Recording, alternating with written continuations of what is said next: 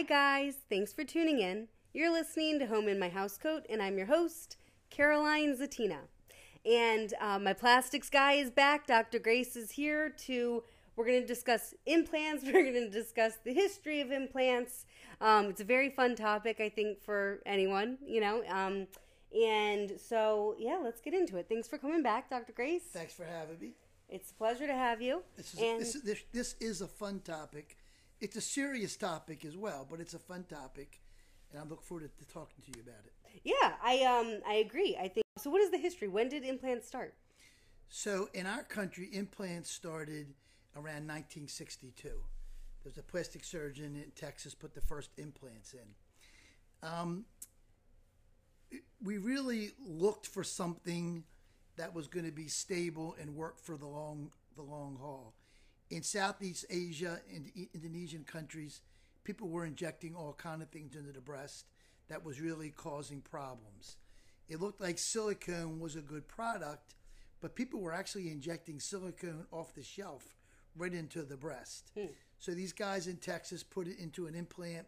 They put a coating around it and started putting the implants in literally that went on through 1990.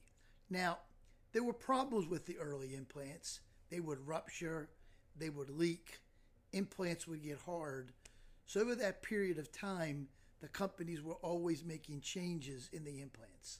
Sometimes the capsule would be thicker, sometimes the capsule would be thinner, maybe with the shape, maybe with what it was made of. But through the years, all kind of things were done. And, and finally, in about 1990, people started asking questions about implants. And in 1991, the FDA actually took them off of the market.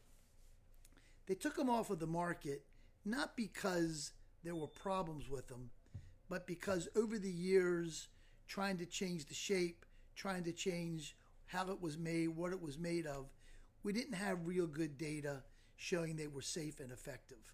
So the FDA said to the companies, you guys got to give us data. While we're waiting for the data, we're taking them off the market. In our lifetime, there are very few things the FDA has taken off of the market and put back on the market. So finally, in around 2007, 2008, a lot of really good epidemiological studies started to be published that really did so show that these things were relatively safe and more importantly weren't doing a lot of harm. So the FDA put them back on the market in about 7 or 8, uh, 07 08. And since that time, they become more and more popular. Now, when they were off of the market, we still had saltwater implants. Saltwater implants actually are still an option today. But the saltwater implants heyday was really in that period from about 93 to about 2008, where that was all we could use. You and I were talking before about um, breast cancer patients.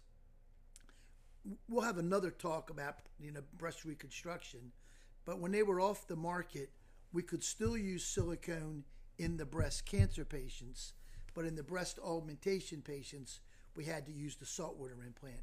And I know later on you talk about different kind of implants. Mm-hmm. We'll contrast the silicone and the saltwater a little bit then.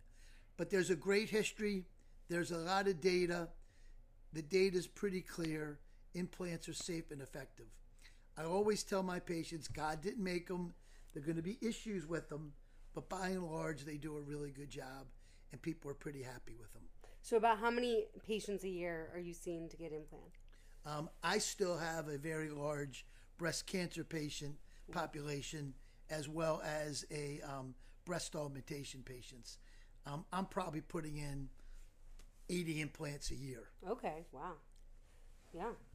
Um, so so there, so I've seen them. I've seen them at your office, and then one time I was having another procedure done, um, and somewhere else, and they gave me an implant to squeeze for like a stress ball. It was actually very nice. Yes. I see what the fuss is about. Why the fellas like it? It was nice. It, It- was comforting. It, it's all it's always fun in the office when I, I see patient in consultation, the husband, the boyfriend, the significant others there, and I get two implants. I give the husband one, and I give the patient one, it's hard to get it back from the husband. I can They- imagine. They, they keep playing with it. Uh, Well, what does this say about me? Because I was having a ball playing with it too. Um, but yeah, so so but the thing is, is like it seems heavy. It seems you know the different ones you get, like some seem you know like average size, but some of them I'm like, wow, that that's a lot to carry around. So what are the the weights, surfaces, shapes, all this stuff? What's what what? How do you know what to who wants what, what they get? So the bigger the implant, obviously, the more it weighs. Mm-hmm. And whether it's a silicone implant or a saltwater implant, the weight varies very little. And it also varies varies very little than from what from us. If you think about us as human beings and tissue, tissue is almost 75% water. So the implant, if it's salines water, mm-hmm. the weight's going to be approximately the same. Mm-hmm. So so let's talk about implants for a minute. So the, the first thing implants come as silicone implants or they come as saline implants. And and this was one of the funny things when I said before about the FDA not letting um, breast augmentation patients during that period of time have um, silicone implants. A saltwater implant is still made out of silicone.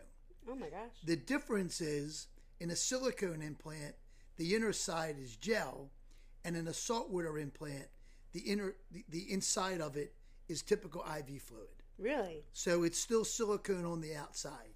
So it never made sense to us if you had a problem with silicone, why you wouldn't have a problem with the saltwater implant as well.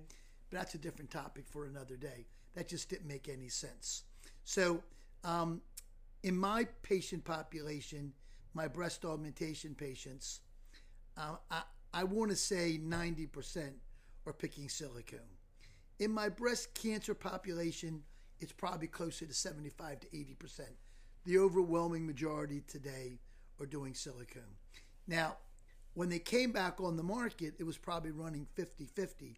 But today, 10 years later, 15 years later, almost everybody wants silicone. Mm-hmm. It feels a little better. It probably looks a little bit better. But I tell people there are really three differences. The first difference is saltwater implants have a little bit more wrinkling. So if you're getting a breast augmentation and you are really small, that little bit of wrinkling might be noticeable, and a silicone implant might be a little bit better for you. The the um, I, I really think that's the only difference. Now, the other important things are rupture. They can rupture, but the, the, the rupture rates are about 1% a year. So there really is no significant difference if a silicone implant ruptures or a saltwater implant ruptures. The difference is, though, if a saltwater implant ruptures in you, you have a flat tire. so three three times a year, I have so many implants in. About three times a year, I get a phone call on the weekend. Somebody's home for the day. They're getting a shower. They're going out that night. One breast is the same size and one side is flat. Hmm. It's because it got a little leak. It leaked out.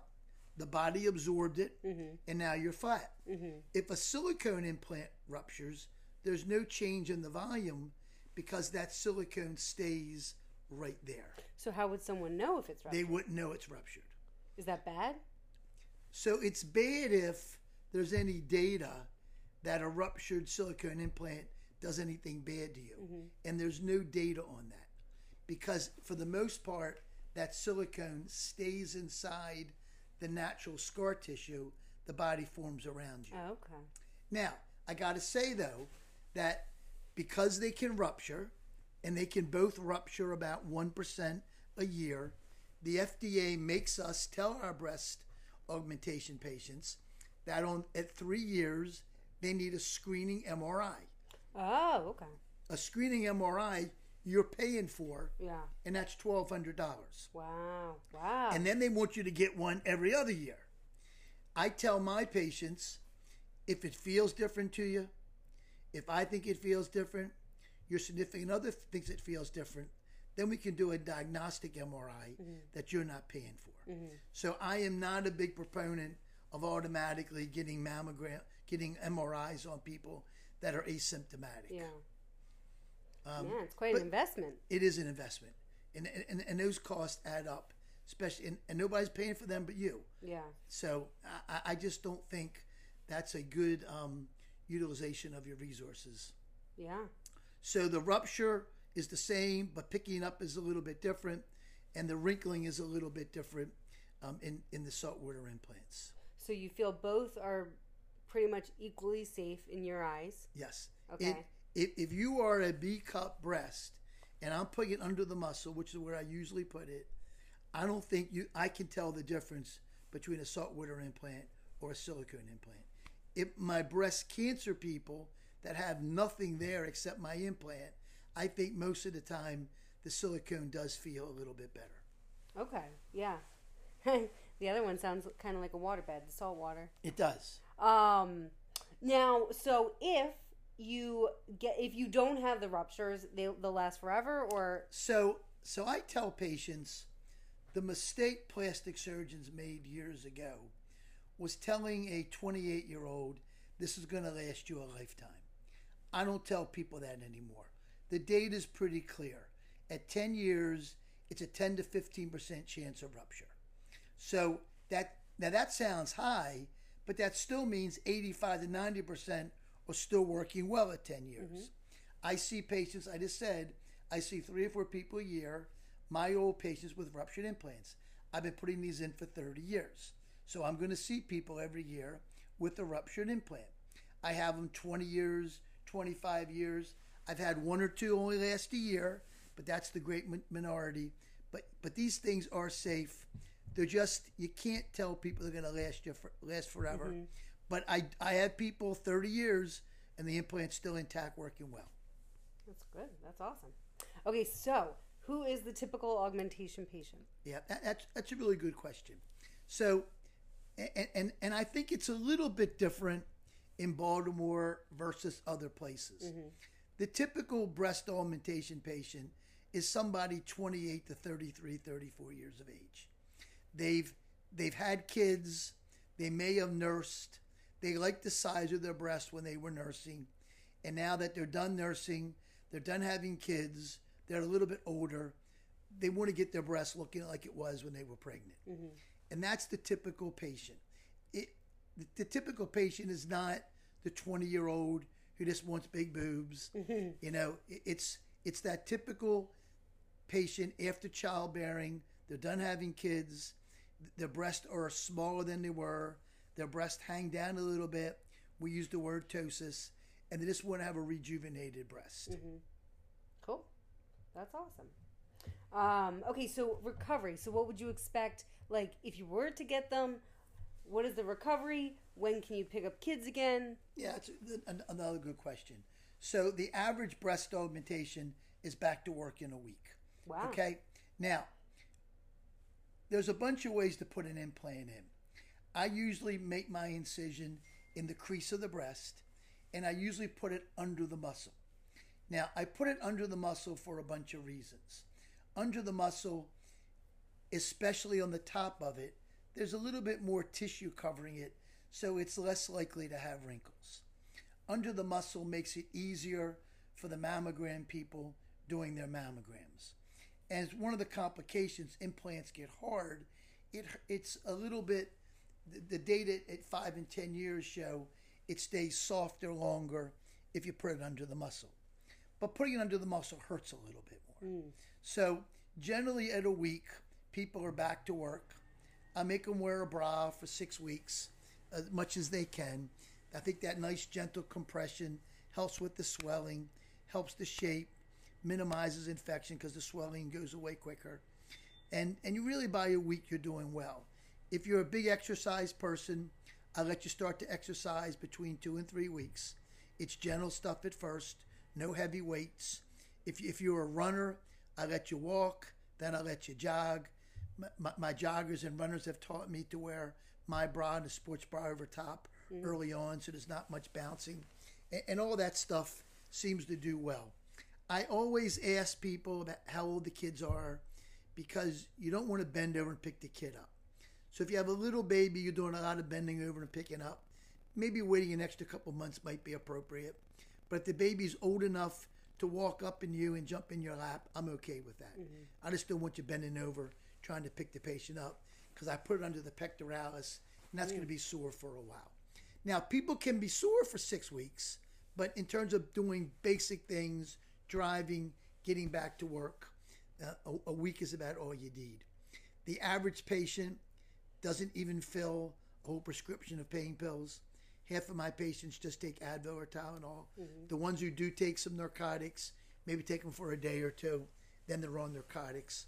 They're off narcotics and they're doing pretty well. Cool. Wow. That's impressive that it's like a few days and you're A few days, Yeah. you're sore a little bit, yeah. but it, but you're getting back to normal in a week, and then exercise, working out, you know, by three weeks, and you're fully recovered by six weeks. Wow. Okay. Very cool. So so uh, what's the typical cost?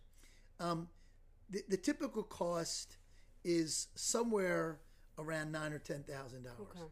Now the implants aren't cheap. The implants are cheap to make, but all the litigation issues from the Mm-hmm. '90s and the, the companies, the, the, the implants cost about a good thousand dollars a piece. So a pair of implants cost almost two thousand dollars. Wow. Now, but that's but that's important because if you have a rupture, the rest of the life of the implant, the company is going to give you a free implant, Well, that's nice. and they'll give you a free implant for the other side. Wow. So they don't call it a life. They don't call it a guarantee. They call it a lifetime replacement policy. wow. Okay. The other nice thing about that is if the breast gets hard or contracted, which we used to see a lot, but don't see as much today, for the first five or six years, the patient, the company will give you a free implant for that as well. Wow. Now, they all these companies have um, policies, especially for younger women, that they will actually pay for the cost of replacement as well, or at least contribute to it. Wow. like two thousand dollars. Oh, how nice are they? Yeah. so so that's why the implant's a little bit expensive Yeah. because you're getting more than just the implant. Yeah. You're getting that lifetime replacement policy, which is a big deal. yeah. There there are about three companies that are currently sell implants in our country. There may be more, but they have the lion's share. Um, I'm currently using Mentor implants. Allergan implants are also very common in Sientra. One of my partners uses Sientra for the most part. They're all they're all good. There are very few differences. Um, it really it really boils down to the service. I have a, I have a superb um, salesperson, you know, who, who really looks out for my patients, looks out for me. So right now I'm using the Mentor implants, but all the implants are safe and they're all quality implants. That's awesome. So, okay, so when a patient comes back, what's kind of their biggest? What, what, what's what do you hear? You know, their life now with implants versus their natural chest before. So so that that's a great question. So it when you look at you always take preoperative pictures and postoperative pictures.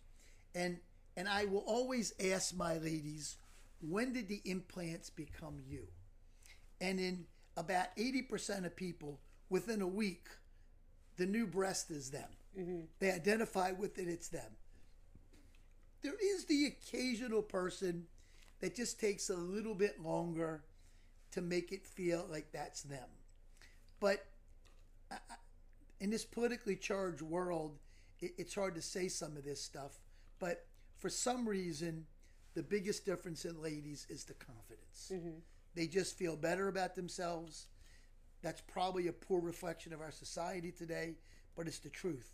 I, I always tell the story years ago uh, of a, of a um, 28, 29 year old who comes to see me. She's a dental hygienist. And she says to me, this is two weeks later, she says to me, Dr. Grace, do these things do something to you? And I said, Well, what do you mean? She said, Well, my dentist asked me if I would show him, and I showed him. That's something I would never have done before. so I think of that story a lot. You know, I have a number of ladies that I've done breast augmentation to that within six months have divorced their husbands. They feel better about themselves. They're not putting up with people who aren't as good to them as they should be. And they, it just, it's a confidence level. And, Yeah. and I can't explain that. You know, that's part of our society. It is what it is. But that's not a good commentary in our mm-hmm. society. But women feel a lot more confident about how they look and how they feel. That's the mm-hmm. that's the biggest difference. That is interesting you said that because so in 2004 I had a reduction. And any like I just I'm happy to show anybody anything. Someone once uh, just recently was saying, "Oh, I'm thinking about getting a reduction." I was like, "Oh, here, well, here's what right. you're here's But- what you're looking but, at." but you feel better about yourself. I do. I'm I'm You know? very pleased and I'm happy I got it. And it, you know, I, my back was in pain. I couldn't. It was. I don't know. You know. Yeah. So I'm very happy with it. But I'm happy to show anybody. I don't know what that says about me. I'm not, you know, at Mardi Gras getting beads for it. But I'm happy to show anybody if you're But you, curious. you know, there's a there's a women's club out there that women look out for each other in those kind of regards. Yes. And that's a common thing. Breast cancer, breast augmentation, breast reduction, breast lift. That's a very common thing. Mm-hmm. And so many of my patients have said, I'm here because my sister-in-law had this done.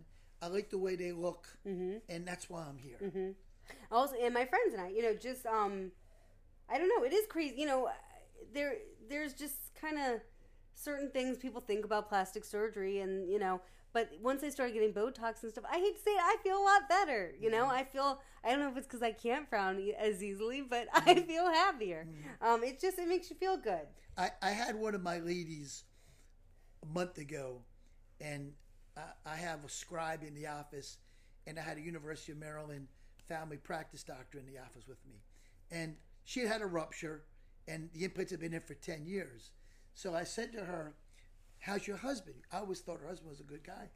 Dr. Grace, I got rid of him. He was abusive, mm-hmm. and six months after this augmentation, I just got rid of him. I couldn't stand it anymore. Mm-hmm. That's a typical breast augmentation story. Interesting. And and I said to the to the woman with me, why does it take boobs for you to get rid of an abusive guy? That's crazy. Yeah. yeah. Well, happiness is an inside job and stuff, but there is It is something about there's something about there's something about self care and whether you want to go to a like do a spa day or you want to get these treatments. You know, like makes you feel different it- and better. If it's on your mind, you know, eh, what the heck? We got one life to live. Do what makes you happy. And if you want a bigger chest, what the heck? I Go I- for I- it. I agree. Yeah. I agree. I'm I'm Can, here for can, it. can we talk about size oh yes, for, for a minute? please. Because yeah. you, you said a bigger chest. So so the hardest thing for a plastic surgeon is for me to understand what you want and for you to understand what I'm saying. yeah. So I always say managing your expectations is the hardest thing for me. And as a young plastic surgeon years ago, trying to figure out what size people wanted was difficult. Now there's a lot of ways of doing it. One of my partners has all the little baggies full and you know with grains and people put a bra on and they put these things in. Uh, That's never worked for me. So when you talk to people, and, and I see the I see my patients at least three times, so I so they know that I'm listening to them, and I know I'm hearing them. So I see them at least three times. But I've developed this concept. Most of my ladies want to be as big as they can without looking augmented. Mm, yeah. Okay, that's a natural look. Now, in some ladies, that may be a small D. In some ladies, that may be an average C. And maybe in really, really little ladies that do a lot of running, that may be a B plus. But I always say to my ladies that want to go from an A to a B, don't go to a B because you'll be happy, but a year from now you'll be back to be a little bit bigger. Mm. So I've developed that concept of as big as you as big as you can be without looking augmented. Okay. But I also tell the families, you know, the patient, the family that this is for you, not for me. yeah. You have to tell me how you want to look. You know, people will bring pictures, you know, from Playboy and stuff in to show me. You know, they'll, they'll bring me pictures mm. and people with bras on to show me, and that's and that's great. That helps me figure that out. But that concept of as big as I can be without looking augmented seems to, to, to really hit home. So what I do is, I'm lucky that when I do my, my, my cases, I pretty much have the same people in the room all the time. You know, so in the pre-op holding area, the patient will say, uh, verbalize again, and I get three or four different sizes, and we put the sizes, the sizers in, and we sit the patient up. If the patient says, Dr. Grace, I don't mind being just a little bit bigger than that, then that's what we do. Mm. And and I got to tell you, I've been very happy with that concept. That has worked well in my hands. But I think it's because I just spend a lot of time with the patient, so I know what they want, and I think they feel comfortable mm-hmm. comfortable tell me what they want. It's no use saying you just want to look, have a C, and that's not what you really want. Yeah, yeah. Well, so if you're thinking about this and you're in the Maryland area, get yourself a Playboy and get to Dr. Grace. We- you, you, you talked about you, your your reduction. I just want to comment on that for a minute. Um, over my career, I've seen a number of ladies that we had to put implants in after a reduction. So I, I tell all my reduction patients, if I make a mistake, I want you too big because I can fix too big. If we make you too small, we can't fix that without putting an implant in. So there is the occasional breast reduction patient that years later needs an implant, but that's uncommon. A more likely more likely thing is the lady that needs a breast lift and an implant. Mm. And and that's, you know, we could talk about that now, we could talk about that when we do reconstruction. Because the breast a breast lift is called a mastopexy. But doing a breast lift and a breast implant at the same time is something I don't like to do, but that's that is something that's commonly done. Why is it not good to do at the same time? So every every conference plastic surgeons have on breast augmentation, there's a session on why I do a mastopexy augmentation in two stages, and there's always a, a panel on why I do it in one stage. Hmm. The most unhappy patients that I see from other plastic surgeons are the breast lift, breast augmentation patients at the same time. Wow. Because now all of a sudden you got scars on your boobs and you don't like the scars on your breast Oh, yeah. and you can't get rid of them. Yeah. So in my hands, if you're a bariatric patient, and I just did one of these the other day, that has lost a lot of weight, I want to rearrange the breast and do a breast lift to get you in nice shape. And then if you want an implant, I'll put an implant in. Mm. If you're a normal lady that's or a little bit ptotic, don't want to look like you were 18 again, I'm going to put an implant in, wait six months, and if I need to, do a little lift. The trouble is, when you put an implant in, you're making the breast bigger. When you do a lift, you're making it smaller. Mm-hmm. And then you're hoping both sides turn out the same mm. when they weren't the same when you started with. And that's why that's an operation that a lot of times people are unhappy with. So I tend to do it a two stage operation, not a one stage operation. Wow. That's not the implant's fault. It's just how we heal Yeah. two different sides, and there's so many factors you can't Yeah, control. that's so true. Yeah, you- and they got to heal evenly. Oh my gosh. Yes. A It's a, it's a lot. It's a lot going on when you do that at one setting. Mm-hmm. You can't leave without talking about complications, though. Okay, please. Okay. Yes. So, so let's talk about complications. So, w- when I see my ladies and that that typical patient we talk about, I divide complications up, and the first the first third, infection, bleeding, and scarring. I tell people there's a one percent chance of getting infected. We give them antibiotics ahead of time. We do washes two nights ahead of time, and we do all the things we can to minimize it. But it's still about a one percent chance. Bleeding's always real, so we, we stress no aspirin, Advil, or Motrin a week ahead of time. I have never in my career that I can remember had to revise a breast augmentation scar because we put it in the crease where you can't see it. I put mine just above the crease so if the bathing suit rides up, you don't see the scar. Mm. Then I tell people the middle third are the complications of general anesthesia. So even if you're a healthy 32 year old, I need your, your internist to clear you for surgery. Mm-hmm. And then I go through all the things related to implants. So implants can get hard. That's uncommon today, but it's still not not strange, and that's because the body walls the implant off. In that walling off process, you sometimes get what's called a capsular contracture. Moving the implant around post-op minimizes that. Hmm. But in the old days when implants did leak a little bit, that was probably the cause. I tell people reoperation rates are up to 25% at 10 years. Now, that's something you talked about before. Half of them are people that wanted to be bigger. Okay? In the old days when implants got hard a lot, a lot of them were related to that. In my hands, reoperation rates are not 25%. I think it's because I spend a lot of time really figuring out what the patient wants to be in size. The wrinkling is uncommon in my hands, but you do see some wrinkling. The complications, the two complications I stress, I'm, even though I'm putting it under the muscle, I'm going through a little bit of breast tissue, and I worry sometimes about nursing.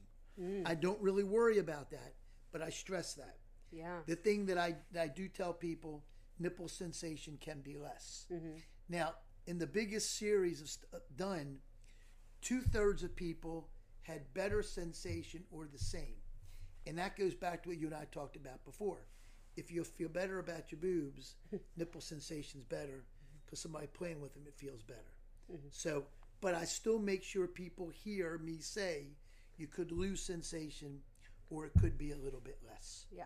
There's two more things I want to talk about the complications because I, I, I think these these are important. There are huge epidemiological studies that show no increased risk in breast cancer in people with implants. Now, you can have an implant and get a cancer, but the data is pretty clear that people with implants do not have an increased risk of getting breast cancer. When we talked about implants before, one of the things we skipped over was the surface. The Oh, yeah. textured surfaces, which we used years ago to decrease the hardness implants sometimes got, looks like that may not have been a good idea. There's a group of people that have developed a strange lymphoma associated cancer that may be a cancer that's very, very rare that we only see in the textured implants. So a year or two ago in our country, textured implants were taken off the market. So in my patients that that come see me, because I, I try to get my patients to come by every couple of years to see me, I have taken none of those out because our society has not recommended they come out. But you look for a big swollen breast. If it becomes big and swollen, then the textured implant should come out. The last thing that I go through is if everybody gets a mammogram, we're going to miss about 20% of breast cancers.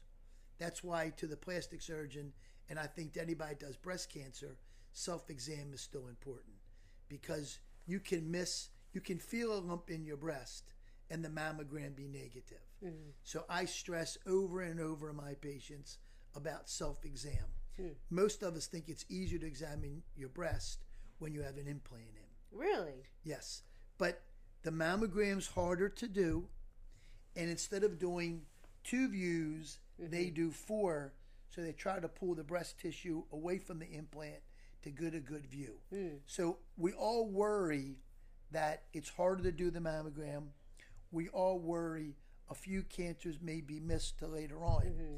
But by doing the extra views, being more vigilant with self exams, mm-hmm. there's no good data to show implants, people with implants have breast cancers picked up Wow. at a later date. I've I think that's really important. Yeah, I've, I never knew that it was easier to like you know feel a lump if you had implants. Because you got something pushing Yeah. everything up, and it, it kind of makes sense. All right, so if I ever get implants, it's totally for safety reasons.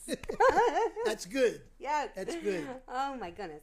Well, I think that we covered everything pretty much. Well, this is the first. We're gonna get into another. This is our just plastic surgery series because it's so fascinating. Um, it's a lot. know, this is we- really fascinating. We could have talked another hour about implants. Yeah. There's so many implant related things to talk about, but I think we hit the highlight. Yeah, can, can I stress yeah. one more thing? Please. Um, and, and I'm going to say this every time we do a segment. Um, just when people go to get a consultation, make sure you're going to a board certified plastic surgeon. You have GYN people putting implants in, you have dermatologists putting implants in.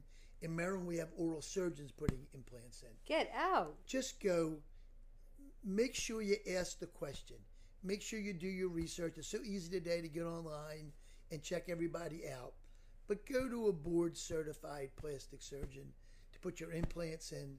They're everything i said they're going to know it's part of our training we know what to look for And, and again, I'm going to stress that every time you and I do a segment because I do think that's really important. I agree. Yes, absolutely. Um, well, Dr. Grace, thank you. Thank you for joining me. Just to all your listeners, remember if they email you questions, we can always go back when we do these segments and ask, answer some of the questions we get. Absolutely. Yeah. Thank you to the listeners. Thank you so much for joining us. We hope you learned something. Come back soon.